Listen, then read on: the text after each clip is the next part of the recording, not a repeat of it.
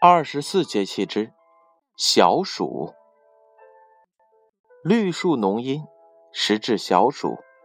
四川盆地小暑时，平均气温可以达到二十六摄氏度左右，已经是盛夏，颇感炎热，但还未到最热的时候。常年七月中旬。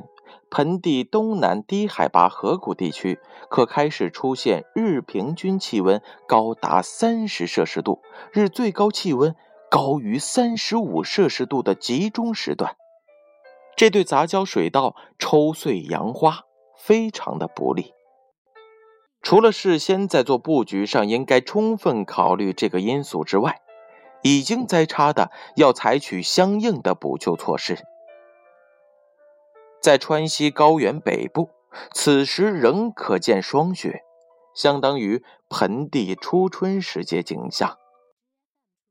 小暑前后，盆地西部进入了暴雨最多季节，常年七八两月的暴雨日数可占全年的百分之七十五以上，一般为三天左右。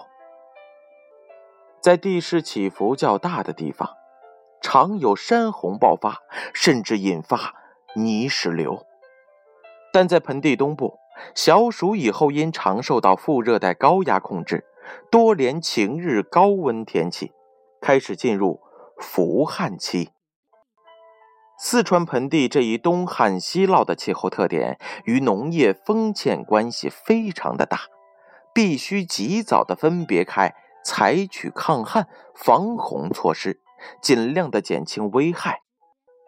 小暑前后，四川各地进入了雷暴最多的季节。雷暴是一种剧烈的天气现象，常与大风、暴雨相伴，有时还会有冰雹，容易造成重大的灾害，亦需注意预防。